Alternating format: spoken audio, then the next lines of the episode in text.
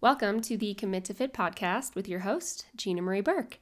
In this week's episode, I am actually going to be kind of pulling from one of the resources that we dropped in our client community in Commit to Fit one on one coaching. And that is a guide, a quick little PDF guide called The Four Best Ways to Get Motivated. And just a four simple tips to kind of trigger your motivation. And as a little preface, we all know that motivation can kind of come and go.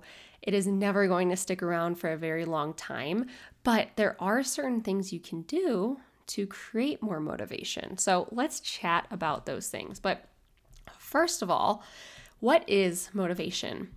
And we can say that motivation is kind of like this driving force behind our actions and like your general willingness to do something. So, for example, you want some fresh air, which drives you to go outside, or maybe you feel thirsty, which makes you reach for a bottle of water.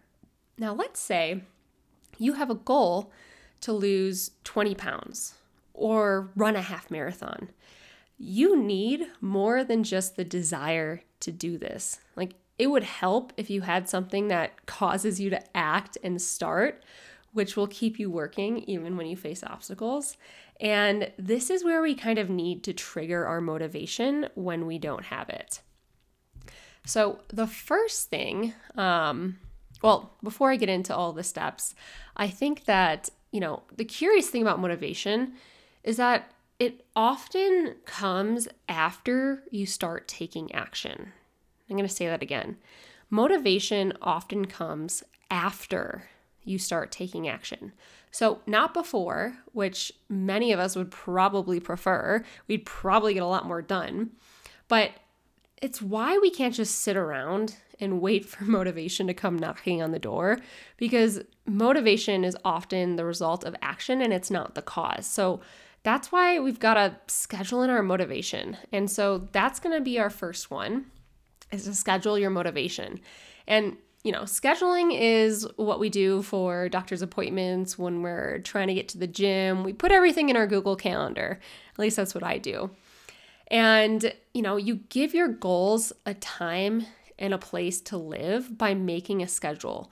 And it's much more likely that you're going to follow through on those things if they're scheduled. So, for example, if you want to eat more vegetables, but maybe you're not motivated to buy or cook the vegetables, like put it into your schedule. It's going to help so much. Like, mark the hour, mark the day where maybe you look up new recipes with more vegetables that you want to eat.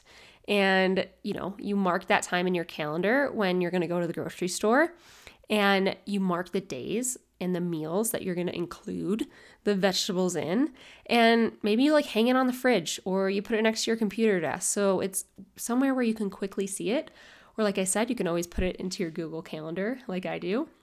And if you're scheduling that time in there, I always say if it's not in my Google Calendar, I'm not getting it done.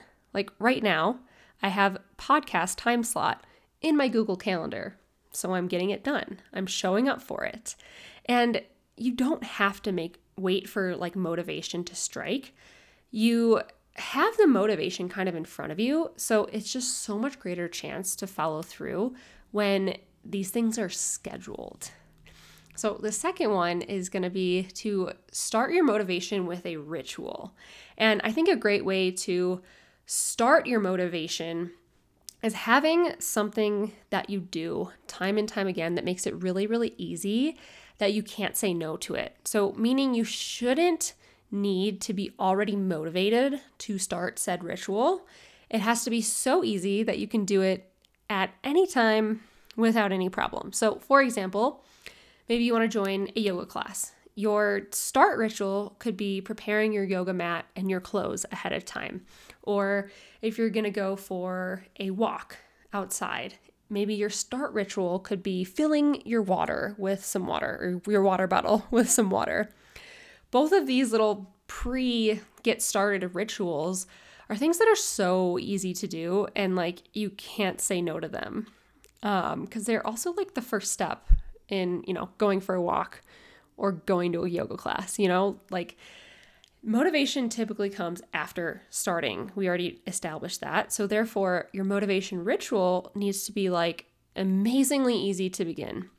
And once you have like done this little get started ritual, you're going to find it easier to sign up and, you know, sign up for that yoga class, drive to the yoga class, get into the class, do the class. Everything like that is going to follow. So make a kind of pre-motivation ritual to get you started.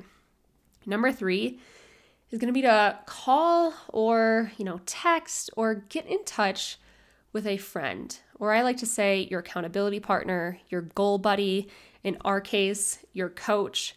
Like some things are just so much more manageable when there's two people and two heads together. So when we have someone who believes in us and supports us, goals can be so much easier to achieve. So if you find yourself an accountability partner, a goal buddy, a coach, someone that might actually have the same goal as you, then you can like set up days where maybe you both meditate together or you go to the gym together. Maybe, you know, you arrange dinner dates where you share recipes with each other. So you're both kind of eating, you know, tacos on Tuesdays and Thursdays, and then you're both going to try this new chicken recipe on Wednesdays and Fridays, or whatever that looks like, because you kind of have similar goals. And if they're doing it um, with you, it's so much easier to do it together. And they can keep you a little bit more accountable to your goals because you guys can encourage each other during the process. And also, when you have someone that like counts on you to maybe like meet them there at the gym at 6 a.m., you're doing a workout together, you are way more likely to pack up your gym bag and actually go instead of hitting snooze. So, go ahead, call your friend, call your accountability partner. And if you don't have someone like that in your life, and if you are looking to maybe work with a coach to make things a little bit easier for you, join Commit to Fit one on one coaching. This is your invitation. If you are a woman that needs help with her health and fitness goals, that is what we do. I'll leave our information on our coaching program in the show notes, but that invitation is absolutely open for you. But I want to get in too much on our one-on-one coaching episode, on our one-on-one coaching program in this episode. But let's go on to number five or four. Number four is to create a reward system. And we all like rewards. It's part of our nature to kind of feel good after achieving something. And if we get a reward for doing it, well, even better. And you can trigger your motivation by offering yourself a reward if you kind of finish a task, if you finish a goal, if you finish what you started. And it can be anything that you want as long as like you enjoy it and as long as you look forward to it. So Let's say, suppose your goal is to run a 5K and you already signed up for one, it's in four weeks. That's a little bit hard because you've got to train for it. Maybe you don't do cardio very often, whatever it is. But let's say your goal is to run that 5K and you want to do it in under an hour. Great. So you got to do a little bit of training. You probably don't want to head into a 5K without ever running before. But whatever your reward is after that 5K, it's going to really push you to kind of show up for that goal. Let's say your reward, like something for me that I always do is a massage because that is the ultimate self care activity. That is something I will always say yes to, but it's also something I don't do very often. So it's a huge reward for myself. So if I set a goal to run a 5K in four weeks and my reward was like, you're going to get a massage after you complete it in under an hour, oh my gosh, you bet your sweet ass I'm going to show up for that and conquer that 5K because I want the massage.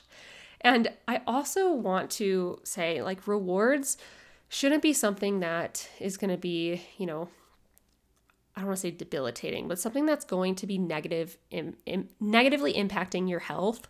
So, you know, maybe your goal is to run that 5K and then your reward is you get an entire bag of chips. That's not super exciting, first of all. But second of all, it's not really going to be good for you either. So try to find a reward that's a little bit healthy. It's going to get you really excited.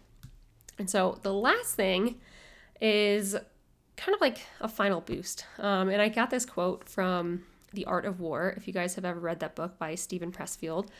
But he writes that at some point, the pain of not doing it becomes greater than the pain of doing it. And it's easier to take action and feel awkward in your new yoga class than just to keep sitting on your couch feeling bad that you didn't go to yoga class. And it's easier to feel strange while, you know, maybe eating more vegetables and eating stuff you're, that you're not used to, but it's so much more disappointing when you step on the scale and you did nothing to lose weight. So don't think, you know, I'll do it tomorrow. Instead, think like finish out today and you can quit tomorrow. But of course, you don't quit tomorrow because tomorrow you're going to think the same thing all over again. So, anyways, those are my four steps or four best ways to get motivated when you're not feeling motivated.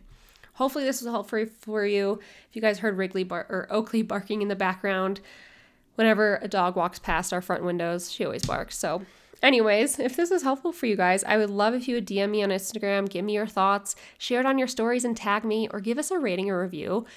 The more that you share, the more people listen, and the more people that we can impact with this show. See you next week.